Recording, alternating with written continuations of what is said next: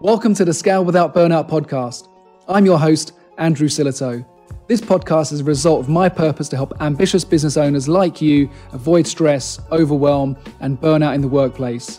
In this podcast, I share everything I've learned about how to grow a profitable business, stay fit and healthy, maintain strong relationships, and develop the right mindset for success. So you can thrive, feel inspired, and work at your full potential.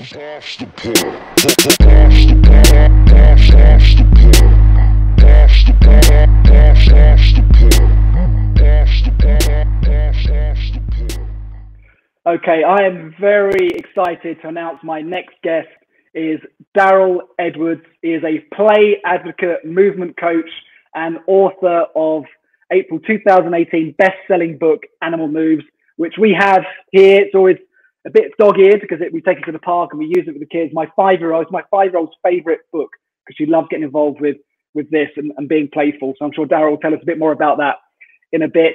Um, he is most passionate actually about working with people who don't really like exercise. If you're one of those people that just can't get into going to the gym, doesn't really like exercise, the idea of lifting weights, and you like something a bit more playful, a bit more where you know you can go to the park and just enjoy yourself, then you'll you'll really enjoy what Darryl has to say about that. Um, his work has been published in titles such as Men's Health, Women's Health, Elle Magazine, Top Sante, and featured on BBC documentaries such as Eat to Live Forever and Doctor in the House. And what I find most unbelievable is that he has just turned 50. You tell me if this guy is 50. There's no, I've seen him jump so high. There's no way this guy is 50. So let's, you tell me what you think in the comments on that one. Darryl Edwards. Hey. Wonderful to have you on the show. How are you? Hi, Andrew. Oh, no, I'm, I'm, I'm well, thank you. Thanks so much for the a, a fantastic introduction. And it's a, it's certainly a pleasure to be to be online for sure. Yeah, it goes it goes without, without saying. Um, Darryl, just tell us a little bit about how you got into this, writing the book. You know, I mean, you mentioned a couple of documentaries, but you know, you had another book about the, the paleo diet and you know things like that. So, just can you just tell us a quick background on how you got into doing this work, your purpose behind it?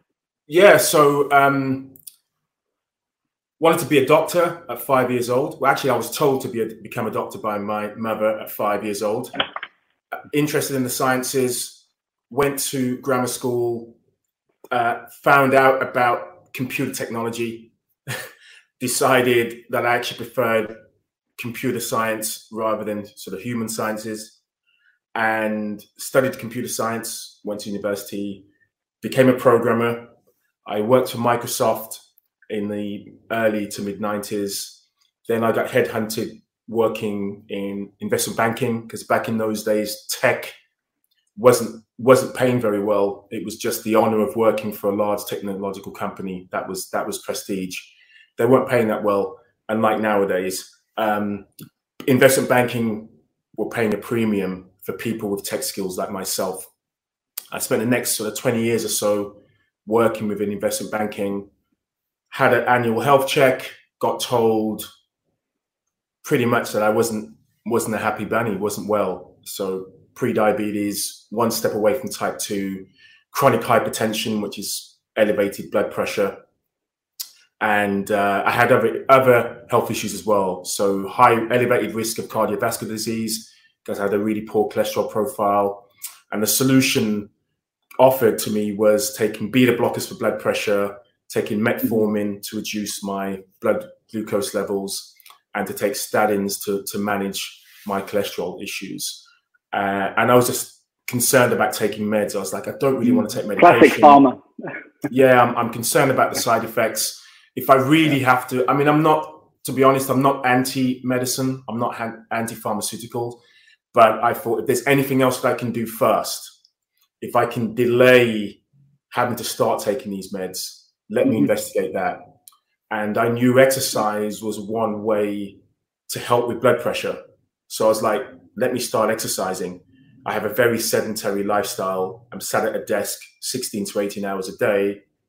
Maybe if I exercise more, move more, that may help. Mm-hmm. And fortunately, within a short space of time, about, about, about a month or so, my blood pressure came down, my blood sugars started to normalize, my cholesterol profile started to improve. Um, and I was really on top of my doctor saying, right, look, retest, let's keep checking. I want to make mm-hmm. sure this is a long term change and a short term one. Unfortunately, my doctor was very supportive. He, you know, he was just like, at the moment, everything is good. We'll keep monitoring.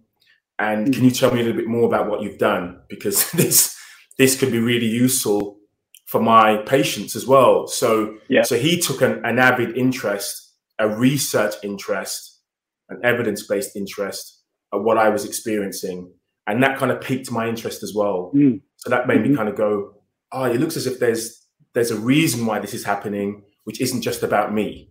It's about yeah. you know how our physiology responds to lifestyle, improved lifestyle inputs. So I changed. I, can I can I ask a question then? Uh, yeah, is, go ahead. Is some no, because some doctors, you know, they like you said earlier, they go straight for the let's just there are symptoms here and there are some drugs that you can take to cure those symptoms. But your doctor that actually was interested in the causation. You know, what was the underlying, what was causing this problem versus just trying to solve solve the problems that I'm hearing. Yeah, well, I, I mean, I would say that um, you know most most patients do want a solution. They want a mm-hmm. remedy when they go to their doctor, and often that yeah. remedy is seen as a doctor writing a prescription go to your pharmacy, mm-hmm. get the drugs, and and and and Bob's your uncle. So so mm-hmm. I, to be fair, I, I don't I don't think there was a problem with my doctor's response. I think the I think it was down to my concern. If I wasn't concerned about taking the meds, I would have mm-hmm. taken the prescription. I, I would have been very happy with that quick fix. Gone back to mm-hmm. work.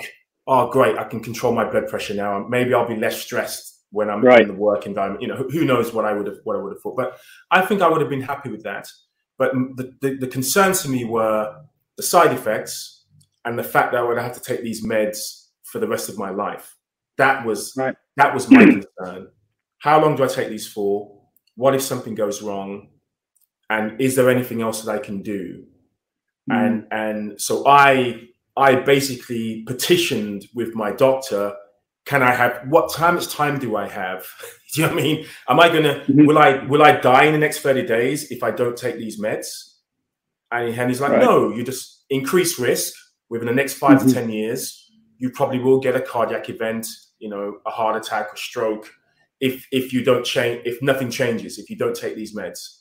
So I'm like, okay, well, I've at least got 30 days, 60 days, a few months, a year to see if I can change my lifestyle and have a good outcome and and that's so that's what happened. So he he he didn't resist. Right. He wasn't resistant, and I wouldn't even say that he was an advocate for lifestyle change.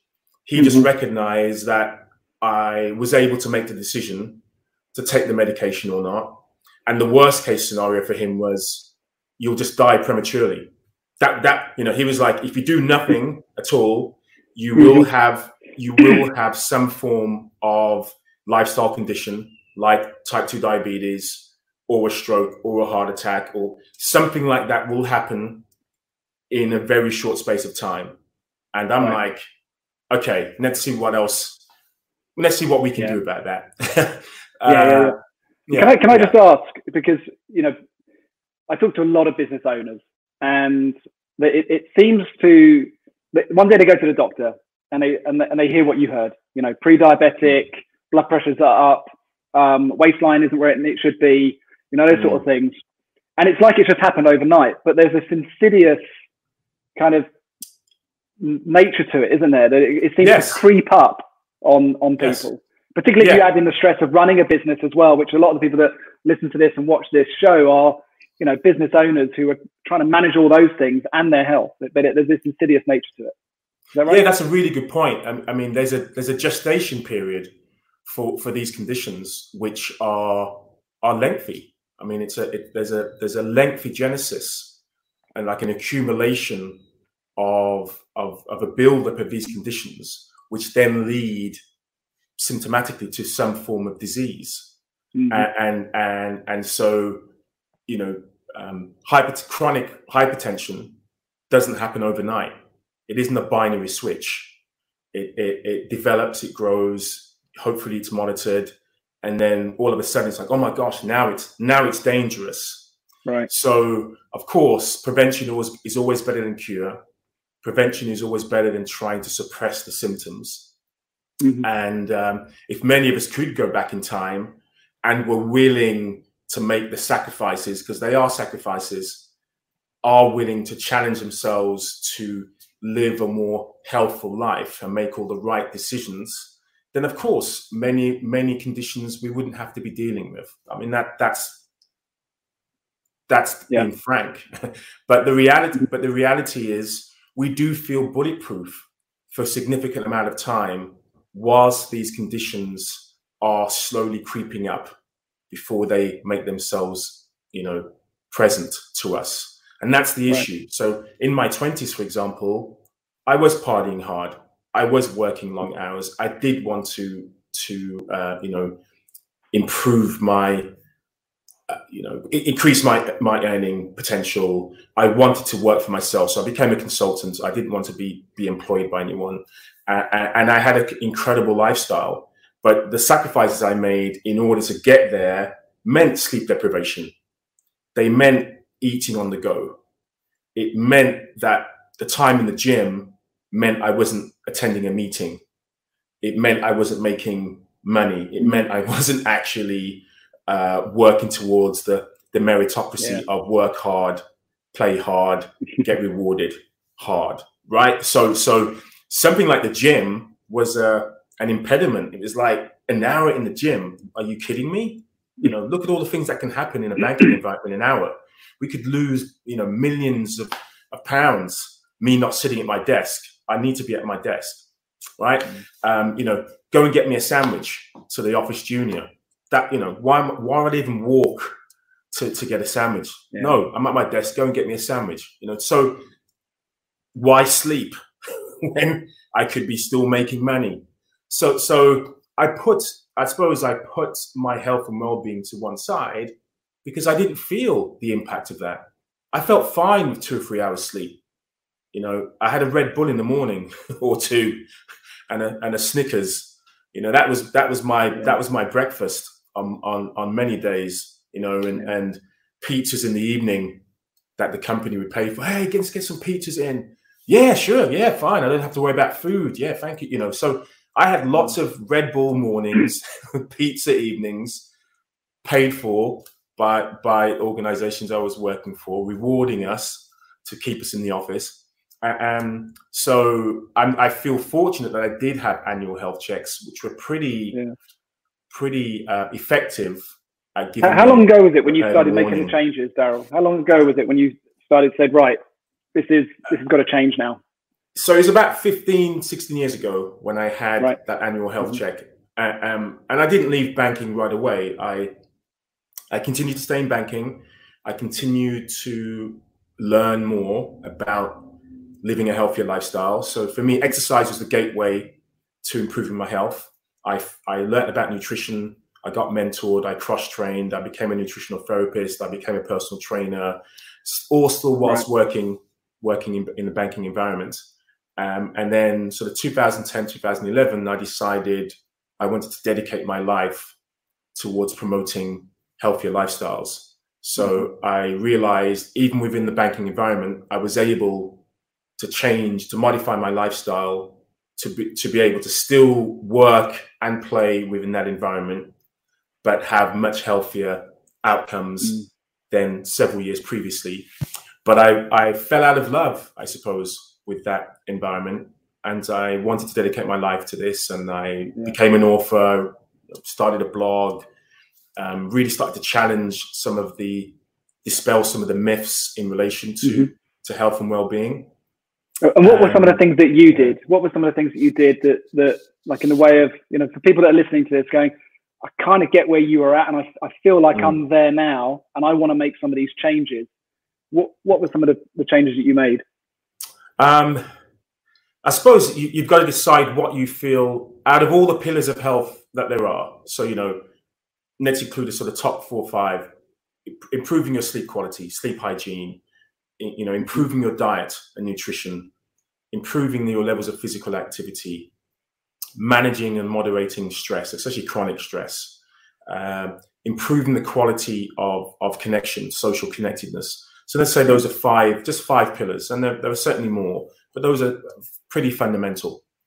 Mm-hmm. Pick pick one of those that you feel most passionate about, that you've you or you may have felt passionate about previously. So maybe you were a former athlete, maybe you played sports at school, maybe you had lots of fun playing outside when you were a kid. Whatever it is, that may be the way to get you back into fitness, to get you excited about movement again.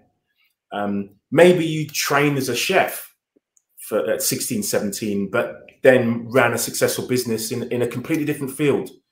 So you have an interest in, you still may have that interest and passion for food. You can start preparing healthier meals. So, so I, I think there are ways that you can very quickly start on this path of improving your health, like a nudge, almost like a nudge theory approach of like just taking a small step down a path where you feel is sustainable for you and that you can maintain. And once you do that, the scope of, the, of that change may widen to incorporate other areas. So I would certainly say there is no silver bullet. There isn't one thing that will make all of the difference. The, the, the accumulative effect of improving your diet a bit, getting more physical activity in, thinking about your sleep quality, you know, reducing stress, unnecessary stress, you know, mm-hmm. all, all those things, you add those together, it's like compound interest. It's like yeah, compound yeah. cumulative effect of that is very, very powerful. So, so I would, I would definitely guard against trying to focus on one thing. Like, oh yeah, my diet's perfect now. I've done my 30 day cleanse. I've done my 30 day program of improving my diet. I feel great. Everything's great. But day 31, I go back to old habits. I start yeah. to. I'll have a little cheat day, or I'll do, you know, cheat, yeah, yeah. Cheat yeah, day becomes cheat week, becomes yeah. cheat rest of my life. You know, right? So yeah, so I think, I think, um, don't let perfection get in the way of progress. You don't have to live like a monk. I think that's the other that's the other thing that that on social media you can often see personalities and, and influencers going, yeah, look at all the things that I'm doing. Look how perfect I am. I'm making yeah, all the yeah, right yeah. choices. You know, I'm a I'm a chef. I, am like a chef in the kitchen. I'm like a nutritionist. You know, everything there is to do yeah. about nutrition. I'm like four percent body fat. You know, um, yeah, yeah, know, all that kind of stuff. You know, yeah, yeah, I know all of the science. I know everything there is to do about everything in relation to being into into health and well being. And I live like a monk or a nun. Do you know what I mean? And I'm kind of like, but it's Instagram life, isn't it? Instagram. yeah, it is. Uh, yeah, it, it is, and I and obviously for most people, that's not that isn't real life. People show their best lives Mm-hmm. on social media, but also part of I think part of the pillars of health actually. When you look at the healthiest pop- populations, if you look at the healthiest older adults, joy and happiness is certainly a part of their youthful, vibrant um, life of, of, vitality and exuberance. Yeah. They're not, you know, miserable people. You know that doesn't necessarily help achieve uh, good mental health, good physical health, even good emotional health. It, I mean, it, Yeah. it, it, it doesn't. So if you're getting, if you're seeking joy from healthful pursuits, that's the best way to enjoy the fruits of your labor. And and that's one of the reasons why I advocate play you know, playing out rather than just working out, for example. Yeah. Yeah, yeah. So tell us more about that because I think firstly, I'd, I'd just like to summarize. There was a few things that really stood out for me. One was the, sustainability bit, you know, doing something that is sustainable. I really like the five pillars and, and choosing one, you know, to, to focus on, start off with, rather than, you know, some people write Monday morning, I am changing my life. I'm going to sleep better. I'm going to do, I'm going to train harder. I'm going to eat better. And, you know, and you know what happens, it all kind of unravels. But what I was hearing from you is maybe just choose one that you feel more connected with, which might be Mm. getting back in the kitchen and cooking again, or um, Mm. just focusing on sleep, or, or or or doing a sport that reconnects you with that sport and your friends, you know, and that that social element. So. So I, I, I like that rather than saying right, you've got to hit these five things from Monday morning, you know, and then it's and then like you say, after 30 days everything changes. Um, I really like that. I think it's something to take away for for people to, to think about and not put so much pressure on themselves. And Mm. also hearing from you that, you know, when we see, and it could be aspirational that we see on Instagram, but also the recognition that for the most part, we don't really know what's going on behind the scenes. We're just seeing some sort of surface level. Maybe they did a, a 12 week transformation and they got their body percentage down to, and then they're doing their kind of men's health kind of photo shoots. You know what I mean? And it's mm, not really that mm. that real. So I think we've got to be mindful of that. Yes, um, sure. Okay, tell us tell us about the play because this, as I said, is my five year old's favorite book, and I think one of the reasons why she loves it is because we do it together. There's something about you know we we just say right, let's just open the book up, we choose something, mm. an exercise, an animal move, and and and she she loves that. Can you can you just tell us a bit more about play and some of the concepts in the book and and so on? Yeah, so so I mean, play Einstein, or attributed to Einstein anyway. He Einstein said that play was the highest form of research, and and once we understand that play is not a kind of subservient or subset of work, uh, that it isn't just superfluous, it isn't just something that should be sought out as an exception to getting the serious work out of the way. Once you recognize that fact and you realize play should be elevated in far more areas of our lives, you'll you'll recognize it can help improve performance. It can foster creativity. Mm. It can increase and improve human connection, social connection, build teamwork. So all, all the all the things that we're trying to to achieve professionally, whether that's as an individual or collectively, benefit far more. We benefit far more from a, a play-based state to delivering those objectives than we do a, a hard-working state. And right. for those who still remain to be convinced by that, or like, oh, I don't know, I don't really, I don't quite, don't quite get it, is if you look at children at play. So we often, as adults, assume play is just the fun, the hilarity, like, oh, you know, look, oh, look at them laughing and joking and like skipping through the fields, isn't it fun? That is not the entirety of play. That's actually the minutia of play. That's the smallest that's the smallest fraction of play that exists for children when they are when they are given the option to free play. When children free play, like I did as a kid, you seek out challenge, difficulty, what is going to be really risky. You know, you calculate risk because there's a significant reward if you can achieve that objective. You're not seeking out just the easy stuff to do. You're actually seeking out the things that you may have never done that you're mm. you're that is unexpected you're working out i wonder what will happen if i do x yeah. or what if i do y so hence why kids will do rough housing and rough and tumble play and play fight and climb trees and you know build go-karts and you know play snowball fights and the, all, all of these things which are traditional and and not not so common anymore, unfortunately, in many in many areas. But mm. these traditional, conventional forms of play, adults do not tell children to take part in these activities. Children decide this is what we want to do, mm-hmm. right? So for a child, play is very, very serious. Adults, unfortunately, when we get involved, we downplay play. We refine it. We want to make it safer we want to get involved. Hey, I want to play with my kids. Nothing wrong with with kids, but sometimes kids should be allowed to play with themselves, play with other kids, make their own decisions because there are more benefits in that in that world. And as adults, we have a lot to learn from that experience. Because if we have this play-based mindset, we remove barriers, we remove boundaries. We become more open to ideas. We're not thinking about what we can't do, we're thinking about what we can. So there are more opportunities. So from a professional point of view, and this has got nothing to do with physical activity per se, just the ability for the mind to achieve play is a far more uh, a far better state to be in than just thinking about work, work, work, work, work.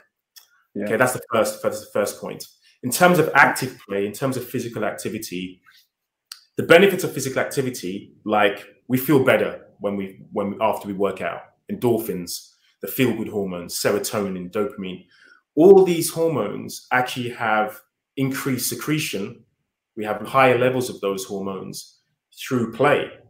So if you're playing the same activity, but you're doing it in a playful way, you actually achieve even more of that feel good factor. If you're doing it with other, other humans, those levels increase even more. So, you know, things like um, uh, oxytocin, the sort of bonding hormone, that that increases. Hence, why organizations do have team building days because because even though you're working in the office all day, doesn't necessarily mean that you bond together as humans. You're just there performing a task. But as soon as you do something which is more playful, which is more creative, which is hey, let's just do something a little bit different, you know, then there's high fives, then there's bonding, then there's laughter, then there's fun and joy. And you realize, oh, there is something about this person that I enjoy rather than just seeing them as a job title, you know, mm-hmm. or somebody that has to do a particular task yeah. for me. Right. So, so play is all important. And the best organizations tend to recognize this. Silicon Valley, for example, play is a significant part of their day. Google engineers are given some free time in their day to do whatever projects they want. Free choice, do whatever you want. If it becomes something that we can utilize, great. If it doesn't, who cares? It just means you're better at creating ideas when you do get back to your work projects. You may have ideas that you can only have because you've been working in that play state. We will have things like table football that you can, you know, have a knockabout with your with your friends at a given time. You know, they create this play state because they realize we're more productive. Actually, who would afford it? By giving our engineers and our staff more playtime, we'll actually become more productive than just adding more work hours. Can can I ask a question there then? Because if we go back to your point earlier where you were like, you know, an hour in a gym, no chance. I could be making money, or you know, why would I go and get some healthy food? I'll just send the juniors go and get a sandwich for me. And in hindsight, mm. was it was it the, the environment that created that for you that said, you know, you, you just have if you want to make good money, you're going to have to be present, and you can't do that. You sort of become institutionalized. Or in hindsight, do you think actually if you'd got up for half an hour and gone for a walk, or you'd done, you know, your ten minutes session in the morning, or something to move the body, in hindsight, would you have been more productive, or, or do you think it would it, the, the, environment forced you to, to be that way because that was the only way to make good money? Um, money? Well, actually, that I mean that's a great question, and I, unfortunately, I have I don't have a theoretical answer. I have I have the real life, which was I did start to book gym time. I, I, I booked out my diary, and and I went to the gym, right. even if I only had half an hour. So I was literally like, I'm getting changed. You know, I'm, I'm you know, I'm not, I'm not messing around. You know, I, you know, I'm running to the gym. I'm getting changed. I've only got 20 minutes to do a workout. I'm not watching TV. I'm not standing at the water cooler. I'm just getting it done, and I'm and I'm back to back to work. So I I I had periods where I was like, I need to prioritize this. I will book it in a diary, and incredibly, incredibly, my productivity didn't suffer. If anything, I was more astute, more capable, because I'm the very simplest levels. I'm improving oxygenation to the brain. I mean, that's mm-hmm. that's one of the things that happens. If you're sitting all day and you're becoming idle and you're trying to focus and concentrate, that it starts to wane. Everyone mm-hmm. everyone is aware of that. You do some burst of activity, you you you stop that happening. You stop that lethargy that occurs after long periods of time of trying to focus. So lots of research tells us the more active you are, the more able you are to have periods of concentration and focus. Productivity improves. You're less likely to suffer from, from workplace stress. You're more resilient, both mental resilience and physical resilience. You're better able to have an emotional connections. That's not just within with your colleagues, but but friendships, personal relationships. You know, your your, your mm. significant others. So there are so many benefits. Children yeah. perform better academically if they're more physically active than, than not. They're less likely to have hyperactivity, you know, attention disorders, less likely to have autism, spectrum disorders. All the, all these things lessen the more physically active you are. So so it's not just about disease prevention, which is certainly a focal point for for, for some of us or for many of us. Yeah. It's also and about you, how it enhances your quality of life in the present. Yeah. Yeah. yeah. So it's not and, a trade, you mentioned trade off. No, no. Uh, well, I think it's counterintuitive as well, isn't it? You know, like you said earlier, it's you know, why would I be going to the gym when I can be doing this? And I think, you know, a lot of business owners and leaders think, you know, I've, I've got my three-year plan, and you know, I'm just going to have to put health on hold for a bit. because mm. you know once I get ahead, once I've hit my target, once I've got there, then I'll start thinking about my health because I'll have more time. Yes. The truth is, it never comes. it never and, comes. You know, the, the relationships start to to fail around you. We lose that social connection, and it just seems to just get further and further away. And actually, once the health yeah. becomes a problem, then it becomes even harder to be productive. And you and you mentioned something about oxygenation. Could you to the brain? Am I mm. right in understanding that not just exercise, but even what you eat can make a difference? You know, so removing certain things could make a difference yeah, I mean, our cognitive ability. Yeah, for sure. I mean, we we we know we're impacted by the foods that we eat.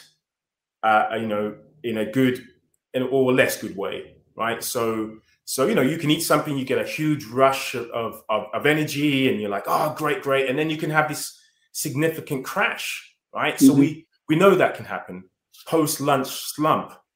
That you know that that happens. The foods you eat certainly have an impact on your mood and and your appetite. You know, do you spend your time thinking, "Oh, I'm, I'm, permanently hungry. I need more food. I need more food," or do you feel satiated? You have a meal and you're like, "Yeah, I'm good." For, for several hours, not even thinking about food. I'm just focusing on the task at hand. So food certainly plays a part. And, and I think mm-hmm. the one downside for food for me, and, and it's one of the reasons why I focus far more on physical activity actually, is because there's so much ambiguity in the in in nutrition science. Mm-hmm you know, some people say, you know, avoid all all animals when it comes to food. Only eat plants. Some people will say, forget about plants. Only animal proteins and animal food. It's becoming more polarized, you know, if anything, isn't it's it? It's becoming more, more polarized. Yeah. Yeah. Don't yeah. eat eggs. You know, because they're bad for you. Yeah. Actually, eggs are good for you. Here, these are the these are the reasons why. Right. I, I, I think certainly this is what I what I would say about food. Certainly, there are some obvious candidates of things to avoid if you want to maintain good health, right? You know, you certainly don't want to be um, excessively drinking alcohol. You certainly don't want to be excessively eating fast food, junk food, processed food, artificial foods. Those should not be the staple of your diets. You should certainly be drinking water as your main beverage. If you're drinking sodas, you know fizzy drinks like sugary sugar based drinks that you know we we we have a gut feel even if you know nothing about the science you have a gut feeling that if you are having fast food all day that's not going to lead to good health it's no it's not if i avoid water at all costs and the only thing i'm drinking is coffee and a soft drink no 70% of us is made of water you know that's important for us to us to us to know, right? So so I think like taking the small steps to embark on lifestyle change, I would also say reduce complexity. And that redu- reduction of, of, of, complexity means you don't have to have a PhD in nutritional science and oh, what's macronutrients and micronutrients and phytonutrients and, yeah. and the, the biochemistry of what happens in the gut. Forget all of that. Just think very simply if I was going to a store and buying food to prepare a meal at home, right? What would I buy? And amazingly, you probably wouldn't be able to make a lot of the stuff that you could go to a fast food place and just get it or you know off the shelf and, and pop it in the microwave. You probably couldn't make that type of meal. and there's that's a really reason. interesting way of looking yeah. at it. Yeah, yeah, that's a good way of that's a good way of thinking about it. You know, mm. there's a there's an inconvenience. That's probably one way of looking at it there's an inconvenience, there's a discomfort which comes from making better health decisions, right? Convenience means I can stand in a queue. That's the, actually sometimes I don't have to stand in a queue. I can go to a fast food place, order, get the food within minutes, sometimes even seconds, start eating, job done. Feel that I've satisfied my appetite. It's tasty. Oh, this is great. You know, I can't wait to have another one. Why didn't I buy two of those? You know, right? then I can wash it down with a sugary beverage. Oh, this is great, beautiful, love it, right? And then half an hour later, I'm like, oh, I'm, I'm hungry again. Mm-hmm. That's convenience for you. Those are some of the consequences in the short term. In the long term, you keep eating that sort of diet, you're going to have the whole smorgasbord of health problems. Inconvenience, right? I'm going to have to decide what I want to buy when I go to the store do they have it in the store? Can I actually prepare something with these foods? Do how do I know what I should and shouldn't be buying? then I've got to get take it home, then I've got to think about cutting it up, preparing it, cooking, how long for, you know, it, it's yeah. it's that's a, a more difficult, time consuming pursuit. You receive health benefits of doing that, but arguably people say, I don't have the time, I don't have the ability.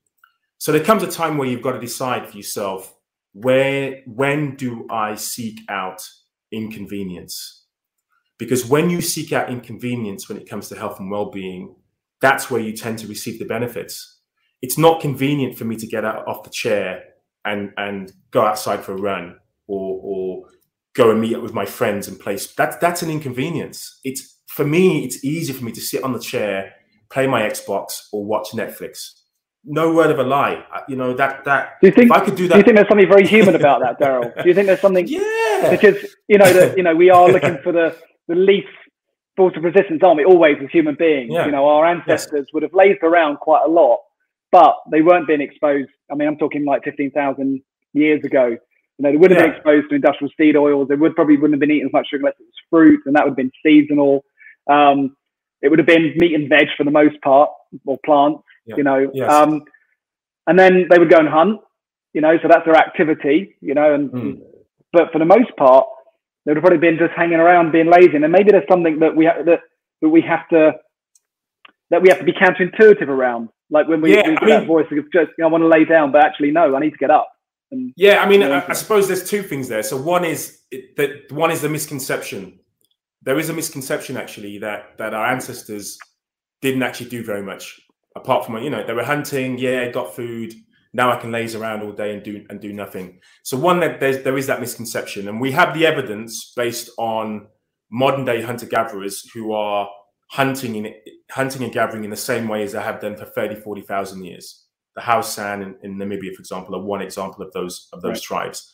So, so we have current modern anthropological evidence to see what are the movement patterns of, of humans going way mm. back for, for Homo sapiens. So, one is um, there wasn't this bounty of food. You know, you go on a hunt and it's like, oh, here you go. I've just picked up a gazelle. Right. Thank you very much. You know, no, it was arduous. Several hours. You might, you might, um, you might walk eight miles before you can go to your hunting ground, right? So eight miles to get there. Then you have to try to to to, to kill an animal, which isn't isn't always successful. So this is some some of the things we don't think about. It was often unsuccessful. We would prize what was going to be the most nutrient dense. We didn't always get it. The biggest, what can feed the most people, that's what we want to get. The most nutrients, yes, that's what we're going to get. Didn't happen very often. So we'd have to get smaller animals. We'd have to use, we'd have to gather food as well, which meant that's why we had to subsist on things like tubers and plants and other things because we couldn't always get the prize. Mm. We couldn't all, all eat the heart or the liver of the animal because that, you know, there's only so much of it, it goes around. So that's yeah. why that's why we're we're omnivorous in nature. That's why we also were scavengers of food, not just hunters, not just gatherers. That's one of the reasons why we were driven to agriculture because there's more consistency with food availability when you have animal husbandry and when you're planting seeds and there's going to be a harvest and you can store food that's why that's why humans made the decision more convenient less hard work if we farm if we agriculture that's that's what drove us convenience drove us to make those decisions um, also we were nomadic that's the other thing people forget about you know our ancestors nomadic, which meant we walked for miles and miles. Sometimes, yeah, I heard it could be like twelve miles a day or something. Is that right? Like well, that would be, yeah, that would be that would be that would be you know the norm. But yeah. when when tribes were moving from one location to another, so this would be the entire intergenerations, right? Children, parents, grandparents, which would tend to be, you know, humans are one of the only mammals that have usually have this kind of two tier of generations that that are that are still alive, right? Continue to stay alive to look after the young and and for us to look after the older adults. They would all travel uh, 30 to 40 miles, right? Sometimes within a day. I mean, imagine imagine that, right? In a day to go to a, a new a new area, right? So physical activity was, you know, we shouldn't romanticize how everything was. Yeah, people sleeping, swatting flies all day, sleeping all day, go for a quick hunt, whoosh, you know, dead. Oh, great food. No, no, no, no, no, no. It was hard work, hard graft. That's why humans had to become adept at being generalists. That's why we built traps. That's why we, we created tools to make it easier. We didn't have the ability of the cheetah to run, you know, chase a gazelle at 60 miles an hour and, and chase it down. And, and if, if you know anything about even the cheetah chasing a gazelle, cheetahs are unsuccessful for the majority of their hunts. And if they don't get, it's something like, I don't, I think four, if they don't get a kill in four or five hunts, they'll die. They just won't have the energy to go for another hunt. So there's you know a, what, there's a massive lesson there, isn't you know, there? Because, you know, just from a business perspective, we talk about, you know, embracing failure and the fear of failure and, you know, mm. but we're in a world of perfection, you know, where I, if I make a sales call, I have to close the deal. You know, I'm going to make five, so I want to win every. But actually, what the reality is, and I think even Roger Federer is a good example of someone who's, I think he scored 50, won 56% of his points in his whole career. You know, mm. but we get this idea that we've got to be perfect all the time and yeah, yeah. win consistently. But actually, life is about being like the cheetah, isn't it? You know, we're not. Yes. You know, eventually you will succeed, but we've got to keep getting up and going and going. And our ancestors also proved that we wouldn't be here unless our ancestors had, had that resilience and understood the bigger picture. And I think there's something for business owners who, particularly now, you know, who maybe feel like they're failing, you know, but mm. have to mm. see the, the bigger picture. Just just something mm. that really sort of stood out for me around that that we can learn from. That's a great point, and I, and I think you know not not wanting to play jargon bingo, but you know the the the, the sort of metaphors of low hanging fruit, right, mm-hmm. are, are all important. So so there are two ways of looking at this. At the moment, many of us are thinking, how am I going to survive this crisis? You know, I've, I've lost, maybe I've lost a source of income. Maybe I'm concerned about staying within, within employment. Maybe I'm thinking about starting a new business, but what could I possibly do? You know, people are going to have less money, for example. And, and sometimes we are driven to let's think of the most complicated, extravagant solution to, to a problem. And that's what we'll focus on that's going to give me the most rewards. And mm-hmm. oftentimes, actually, the simplest, easy to implement solutions may well be the best thing to do. So, the cheetah, for example, do you think the cheetah went after the biggest, strongest, fastest gazelle? no. no. It, it scoped and was like, I'm going to go for the youngest or oldest, weakest, slowest, the, the gazelle that's not really focusing on the fact that I'm kind of crouching, you know, crawling for the mm-hmm. grass, and that's what that's what will happen. But as, as yeah. humans, we sometimes we're like, no, no, no, no. I've only can go for the big targets. Yeah, I've got to complicate things. Yeah, complicate things. Success, yeah. success, success. And yeah. as you say, like you know, same with Jordan, right? You know, he talks about how many people think about, oh, he just he just nailed all this all those free throws and dunked everyone. Like he's some sort of natural or something. Yeah, But actually, he worked hard at it. He practiced, and there were many times he didn't get that winning three pointer. And, and he lost, and he didn't just lose for himself. He lost for the team, or he lost the championship. Those things happen, but but um, you know, I think of course we should be driven by wanting to succeed. But uh, again, going back to play, when children are playing, if they only chose things that they would succeed at, they wouldn't do it. They'd be bored. They wouldn't be motivated, right? You know, they they are aware that most of the things that they try to achieve have a high failure rate, because when they do achieve success, it's so much more rewarding. That I mean, that's part of it. The dopamine hit you get is a natural response. It mm. does make you think, you know what? wow, that was a lot of work or a lot of play. But mm. look at look what I've just achieved. Look yeah, what yeah, I've just done. Do, I've do you think kids months. take more risk then? I mean, you mentioned risk earlier, and it's something that we seem to lose as we get older, isn't it? You know, like mm. you mentioned about risk. We I remember years ago we were doing we were teaching kids how to how to skate, and we noticed that the kids that on the rougher surface fell mm. over less than the kids on the smoother surface because their ability to to assess risk. You yes. know, that's going to hurt me if I fall on the rough gravel. versus, yeah, yeah. You know, why would I fall out? They're actually better. So there's yeah. that ability, and there's something that we we get scared of of taking that risk. And there's something certainly you helped me do, which is, you know, walking on a rail. Why would I walk on a rail? But I'm walking on a rail that's that thin, you know, yeah.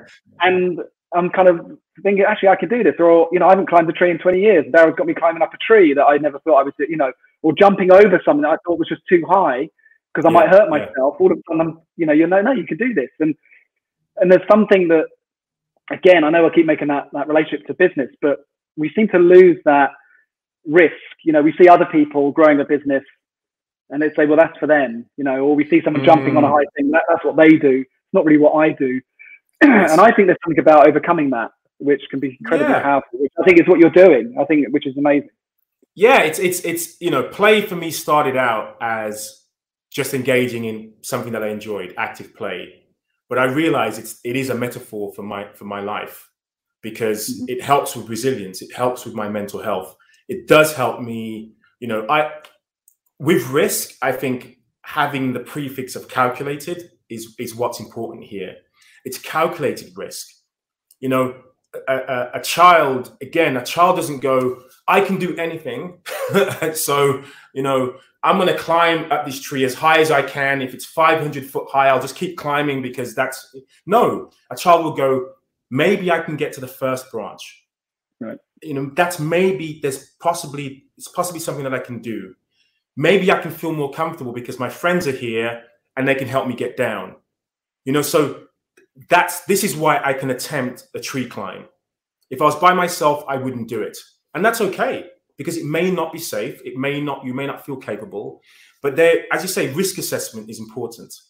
And so sometimes when you do increase the level of risk slightly, not exorbitantly so, just a little bit, people are a little bit more focused the, the, skating on gravel versus you know uh, you know smooth surface or you know trap you know mm-hmm. having a safety net and not yeah. not having one you you you know for sure you're going to be far more focused if there isn't one so so Absolutely. I think I think yeah. in business this this is this is this is all important play mm-hmm. is a remarkable way um, it's training for the expected it, it can certainly help with resilience mm-hmm. and I think this is one of the one of the dangers of helicopter parenting, of bulldozer parenting, of mm-hmm. a lack of free range um, children. So you know, kids aren't free range anymore. They've become like battery battery kids mm-hmm. who are cooped up, who who aren't given any freedom to make some of those life affirming decisions. No, no, no, no. We'll we'll do. We're your parents. We'll do it for you. We'll say what you can and mm-hmm. can't do in all situations. You have to be tethered to us at all times. And if you're not, there has to be adults to be to, that you're tethered to for that time. So you're at school, tethered to adults. You're doing you're doing some sports event, sports, you know, um, structured sporting activities. Adults are there to tell you what to do, how to do it, when to do it, and and so then we wonder why our kids, as they get a bit older, are suffering with mental health. Are, are why there's an increase in bullying? Why mm-hmm. kids seem to have not sure where they where and how they have a place in the world why kids are more depressed than ever before in history why there are more suicides taking place why there's more self-harm why we have the ravages of, of things like type 2 diabetes in kids as young as three years old you know these are why are these things happening now and never before.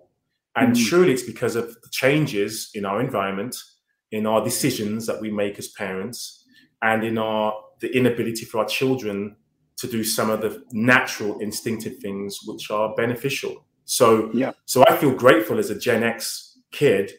I think they're called latchkey kids in the us but you know i, I feel so so much gratitude actually that my parents told me get out of the house amuse yourself don't mm. come back until it's time for tea don't cause don't get to any mischief don't bring any trouble back home. you know, don't cause any mischief. Come back when we tell you to. That was that was pretty much it. Yeah. And trust me, 10, 10p, do you have 10p in your pocket for the phone just in case you need to make an emergency? Well, was there was certainly there were certainly times when we I didn't have a penny in my pocket. You know, I, I, I did. I mean, unfortunately, we I, I, came from quite quite impoverished background. So there were definitely times we didn't, didn't have a penny, but you know, we just yeah. get we get back, or you with your you with your friends, or I was responsible for looking yeah. after my brothers and sisters, for example. So you know, like you again, you it helps you to to build to foster responsibility for yourself. I don't want my parent, you know, my parents to be overly concerned. I want them to trust me. That's probably what mm-hmm. it was. I want them to trust me to be able to be out all day and to come back safely. Yeah. So if I if I couldn't do that, all that would have happened. They'd be like, "Oh, Darryl, you know, you can't even look after yourself playing all day, so you you have to stay here." So of course, you give them reason to feel confident. You know, you're with your friends. The other parents feel comfortable and confident about about that. You become aware of dangers. You know, you know not to go down. You know, go into the the substation with the you know the pylon, electricity pylon, or you you know I'm not going to go on the railway tracks because I might get run over by a train. You know, like the, unfortunately there are some children now that have have no are not uh, cognizant of real world dangers because they're kind of scared of everything. You know, there's this, oh my gosh, everything is scary. Everything well, I think media has a, you know? a lot to play in that, doesn't it? I mean, we, so, not go down that rabbit hole, but yeah. you know, even for parents, you know, that's uh, a lot of scaremongering. So, you know, why would we let our kids kind of run, run around, have some fun? It's dangerous out there, you know.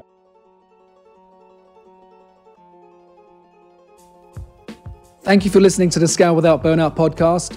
For more free resources and content on how to grow and lead your business and become the best version of yourself, head over to andrewsillitoe.com.